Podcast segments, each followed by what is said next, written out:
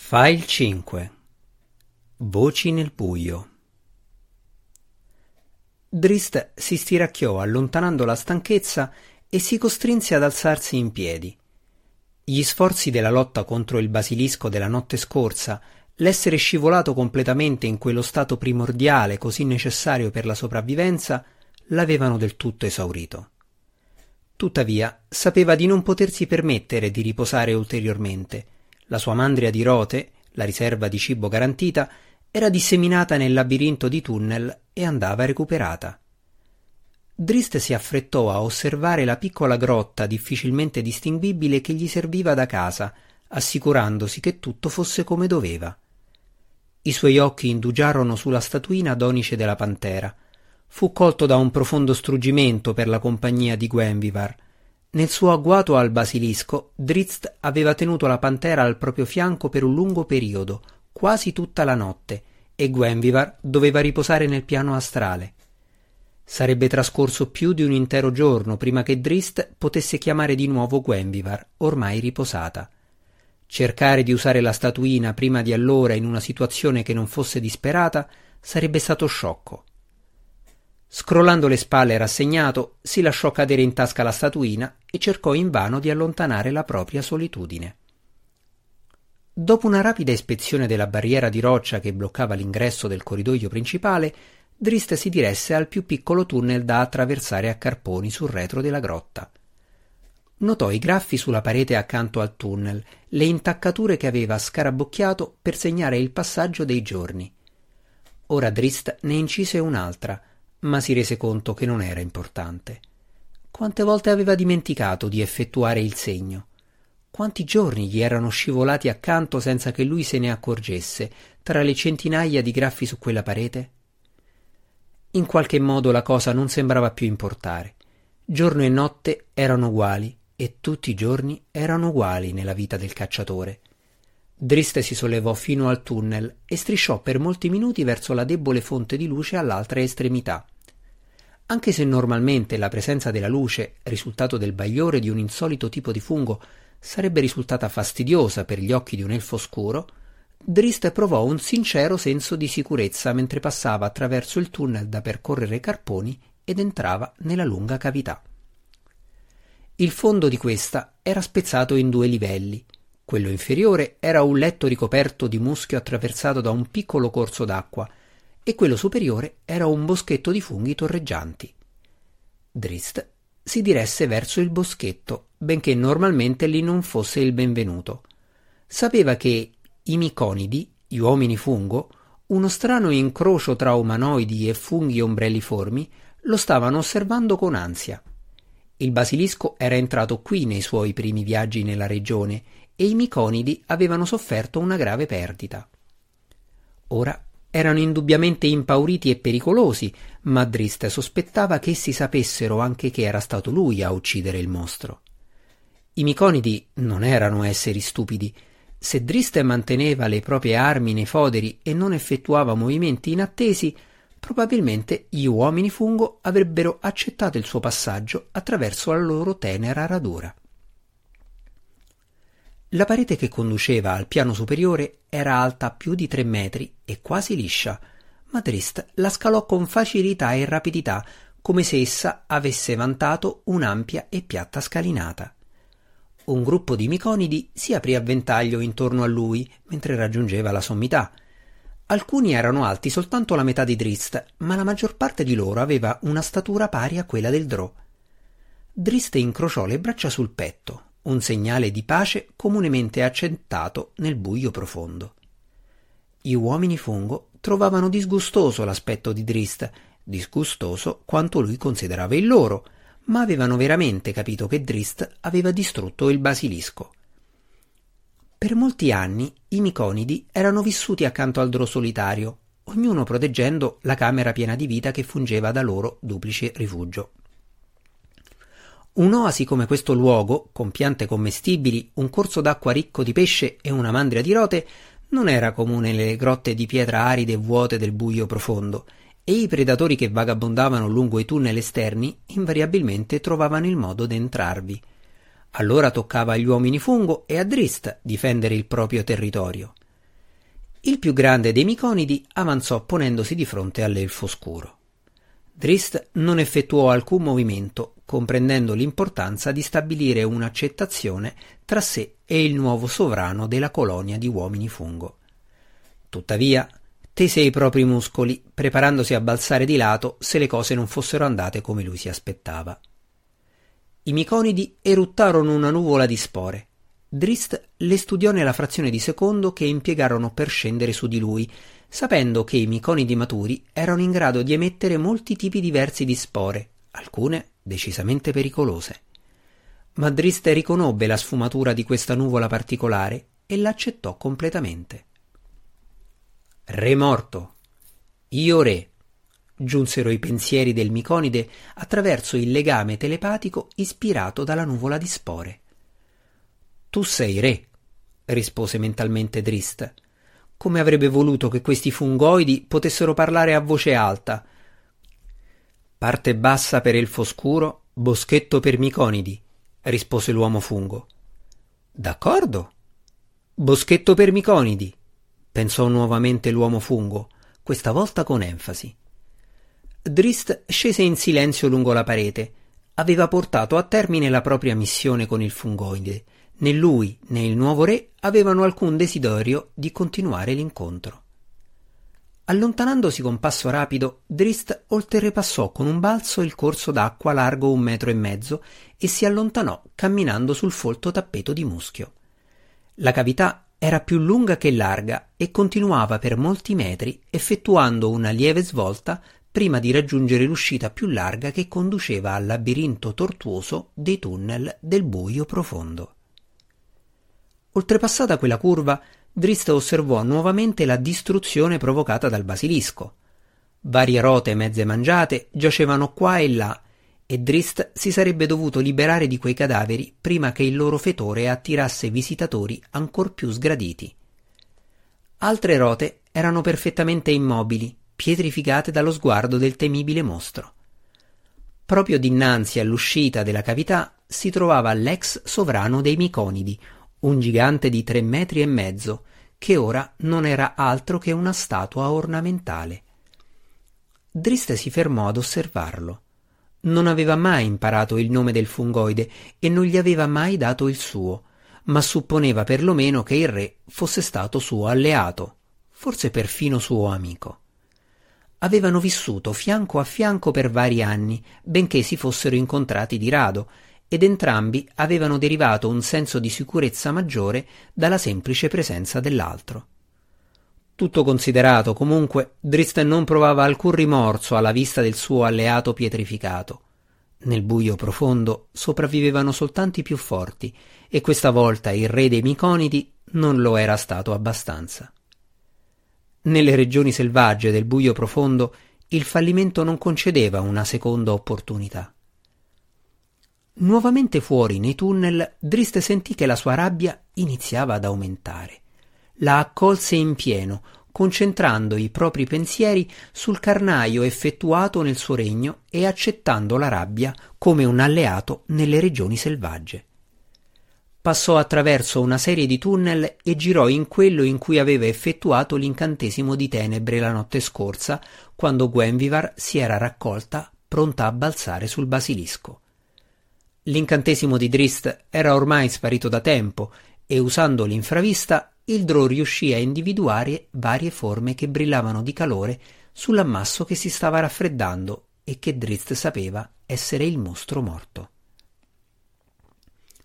La vista di quell'essere non fece altro che aumentare la rabbia del cacciatore. Istintivamente Drist afferrò l'impugnatura di una delle scimitarre. Come se fosse dotata di volontà propria, l'arma sferrò un colpo mentre Drist passava accanto alla testa del basilisco, disseminando disgustosamente il cervello esposto. Vari ratti di grotta ciechi presero la fuga a quel suono e Drist, ancora una volta senza pensare, colpì di scatto con la seconda lama e ne bloccò uno sulla pietra. Senza neppure rallentare il passo, raccolse il ratto e lo lasciò cadere nella bisaccia. Il ritrovamento delle rote poteva rivelarsi noioso, e il cacciatore avrebbe avuto bisogno di mangiare. Per il resto di quella giornata e metà della successiva, il cacciatore si allontanò dal proprio regno. Il ratto di grotta non era un pasto particolarmente gradevole, ma sostentò Drist, consentendogli di continuare e di sopravvivere. Per il cacciatore del buio profondo nient'altro aveva importanza.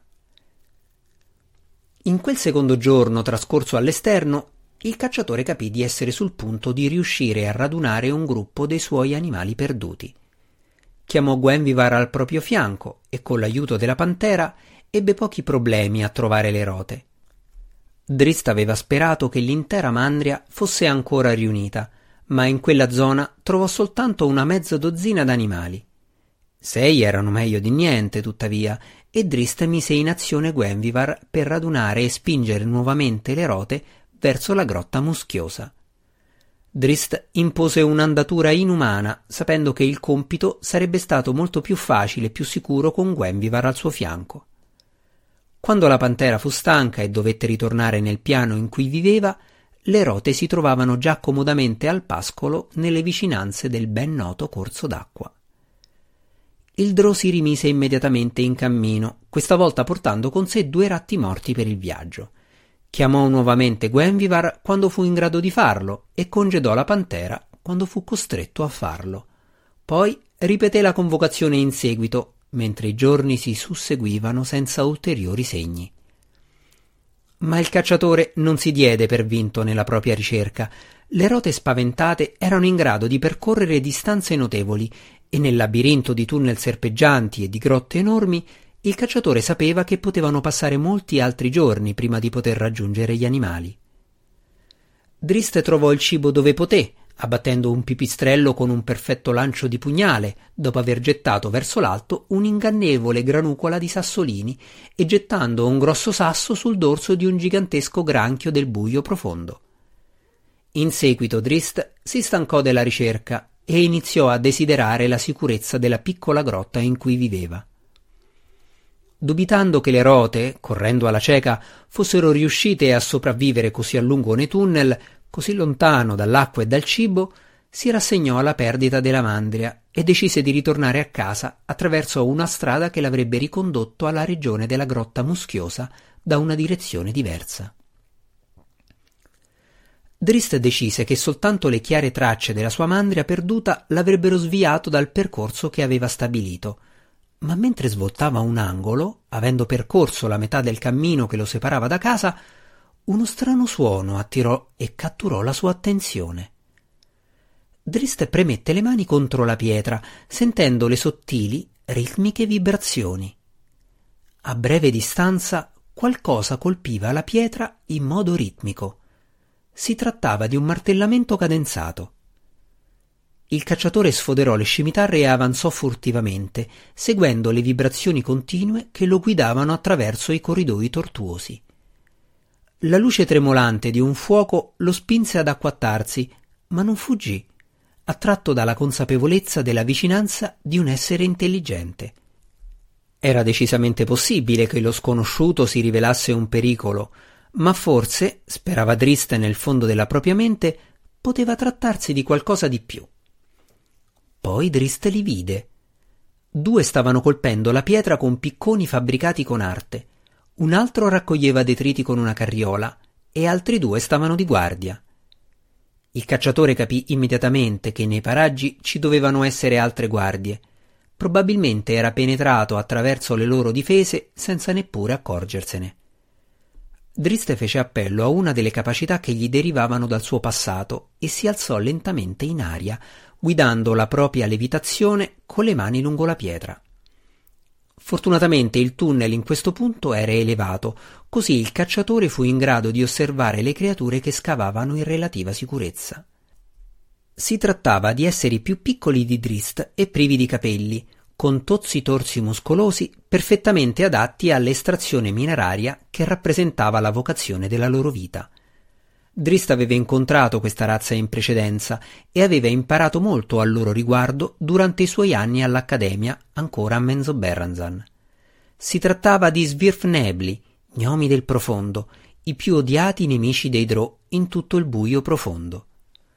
Una volta, molto tempo prima, Drist aveva guidato una pattuglia Drò in una battaglia contro un gruppo di Svirfnebli e aveva sconfitto un elementare di terra evocato dal capo degli gnomi del profondo. Ora Drist ricordò quel momento e come tutte le memorie della sua esistenza, il pensiero l'addolorò. Era stato catturato dagli gnomi del profondo, rozzamente legato e tenuto prigioniero in una cavità segreta. Gli Svirfnebli non l'avevano maltrattato, anche se immaginavano, e l'avevano anche spiegato a Drist, che in seguito l'avrebbero ucciso. Il capo del gruppo gli aveva promesso il massimo della misericordia consentita dalla situazione. I compagni di Drist, tuttavia, guidati da suo fratello Dinin, si erano precipitati nella spelonca e non avevano dimostrato alcuna pietà agli gnomi del profondo. Drist era riuscito a convincere suo fratello a risparmiare la vita al capo, ma Dinin, dimostrando la tipica crudeltà Drò, aveva ordinato che le mani dello gnomo del profondo venissero amputate prima di liberarlo per lasciarlo ritornare a casa. Driste si scrollò di dosso quei ricordi angosciosi e costrinse i propri pensieri a ritornare alla situazione che aveva di fronte. Ricordò a se stesso che gli gnomi del profondo potevano rivelarsi avversari formidabili e che era improbabile che accogliessero favorevolmente un elfodrò mentre erano impegnati nelle loro operazioni minerarie. Doveva stare allerta. A quanto pareva, i minatori avevano individuato una vena molto ricca perché iniziarono a parlare in toni eccitati. Drist gradì il suono di quelle parole, anche se non comprendeva assolutamente niente dello strano linguaggio degli gnomi. Un sorriso non ispirato dalla vittoria in battaglia si fece strada per la prima volta nel giro di anni sul volto di Drist, mentre gli svirfenebli si inerpicavano sulla roccia, gettando grossi pezzi nelle carriole ed esortando altri compagni vicini a raggiungerli per unirsi al divertimento. Come Drist aveva sospettato, più di una dozzina di svirfenebli, che lui non aveva visto in precedenza, giunsero da ogni direzione. Driste trovò un posto elevato su cui appoggiarsi contro la parete e osservò a lungo i minatori, molto dopo l'esaurimento del suo incantesimo di levitazione. Quando infine le loro carriole furono stracolme, gli gnomi del profondo formarono una colonna e se ne andarono.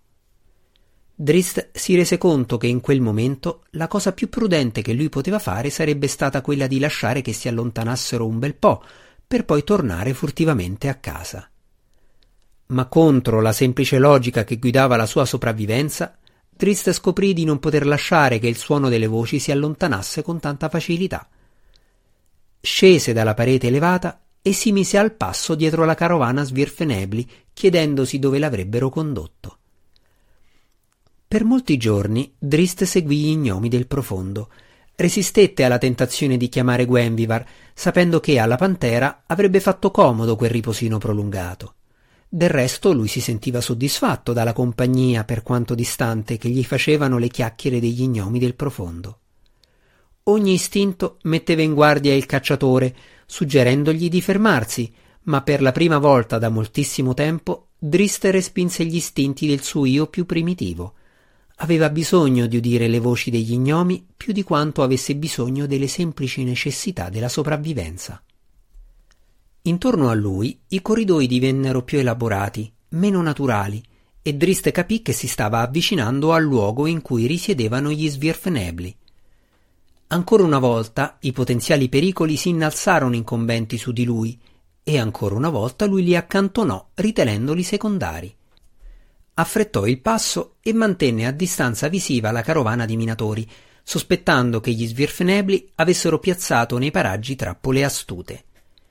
A questo punto notò che gli gnomi del profondo misuravano i propri passi, facendo attenzione a evitare certe aree. Drist imitò con cautela i loro movimenti e annuì astutamente tra sé, notando qua una pietra mobile e là un filo teso a terra per far scattare una trappola. Poi Drist si acquattò dietro a un affioramento superficiale, mentre nuove voci si univano ai suoni prodotti dai minatori il gruppo minerario era giunto a una scalinata lunga e serpeggiante che saliva tra due pareti di pietra assolutamente liscia e priva di fessure. Di lato alla scala c'era un'apertura dalla quale passavano appena appena le cariole e Drist osservò con sincera ammirazione gli gnomi minatori del profondo che trasportavano i carretti fino a questa apertura e li fissavano a una catena. Una serie di colpi sulla pietra inviarono un segnale a un operatore che non si vedeva e la catena scricchiolò attirando la carriola nel foro. Uno alla volta i carretti scomparvero e anche la banda di Svirfnebli si assottigliò mentre salivano le scale. Mentre gli ultimi due gnomi legavano l'ultima carriola alla catena e battevano i colpi del segnale, Drist corse un rischio dettato dalla disperazione. Attese che gli gnomi del profondo volgessero le spalle e scattò verso il carretto, prendendolo proprio mentre scompariva nel basso tunnel. Drist comprese l'enormità della sua stupidità nel momento in cui l'ultimo gnomo del profondo, che nulla sapeva della sua presenza, collocò una pietra in fondo al passaggio, bloccandogli qualsiasi possibilità di ritirata. La catena tirò e il carretto avanzò fino a un'angolazione ripida quanto la scalinata parallela.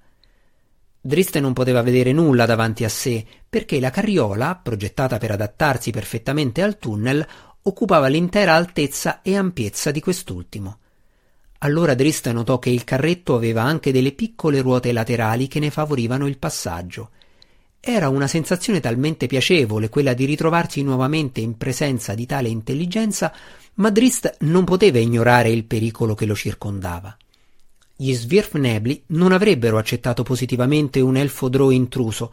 Era probabile che lo colpissero subito con le armi, senza nemmeno porre domande.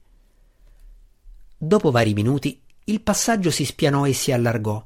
Lì c'era un unico Svirfnebli che stava girando senza sforzo la manovella che tirava su le carriole.